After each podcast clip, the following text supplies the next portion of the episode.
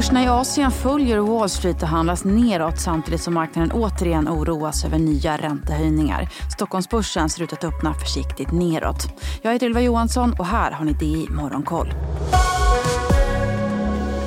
Ja, det är ner i Asien under morgonen. På börserna i Fastlandskina så backar Shanghai-börsen en halv procent och Shenzhen-börsen är ner 1 procent. Detta trots nystark data under morgonen som visade att den kinesiska exporten sjönk mindre än väntat med 8,8 procent i augusti.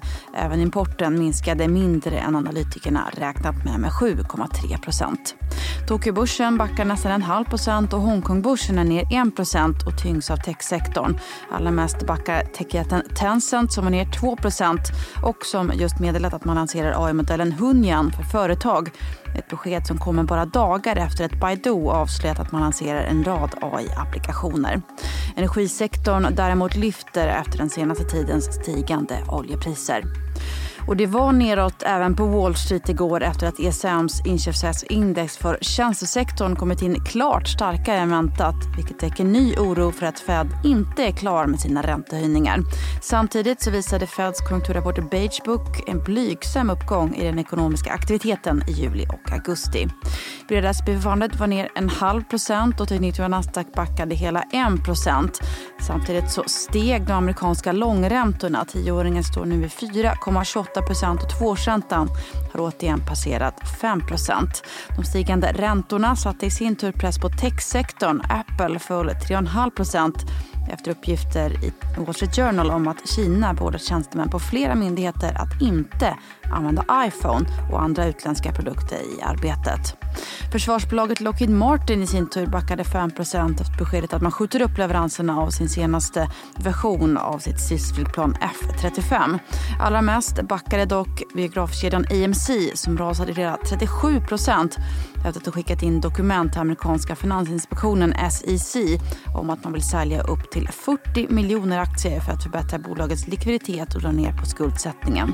En annan så kallad meme stock, hårt pressade GameStop, släppte för övrigt rapport efter stängning igår och lyfte inledningsvis tvåsiffrigt i efterhanden efter att ha gjort en mindre förlust än väntat.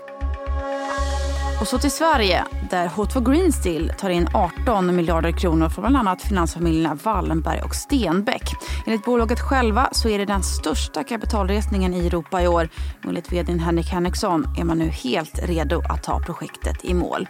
Och så har Rutger Arnhult tankat fler aktier i KRM där han är vd och största ägare för totalt 30 miljoner kronor. Vi kan väl också nämna att SPAC-bolaget ACQ Bure nu har skickat in ansökan om att avnoteras från börsen i samband med att säkerhetsbolaget Yubico noteras den 20 september. Idag ser vi fram emot att flygbolaget SAS släpper sina trafiksiffror för augusti. Både Norwegian och Finnair, som släppte sina siffror igår, ökade antalet passagerare.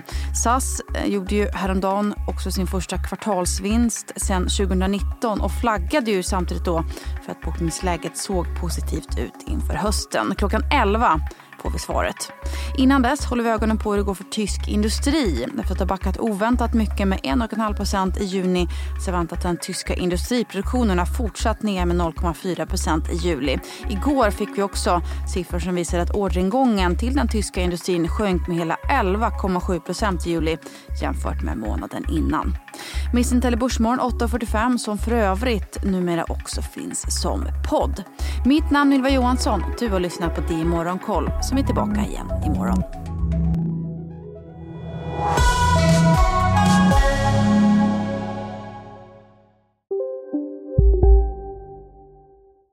Vi är specialister på det vi gör, precis som du. Därför försäkrar vi på Swedea bara småföretag, som ditt. För oss är små företag alltid större än stora och vår företagsförsäkring anpassar sig helt efter firmans förutsättningar. Gå in på swedea.se företag och jämför själv. Hej, Ulf Kristersson här. På många sätt är det en mörk tid vi lever i. Men nu tar vi ett stort steg för att göra Sverige till en tryggare och säkrare plats. Sverige är nu medlem i Nato. En för alla, alla för en.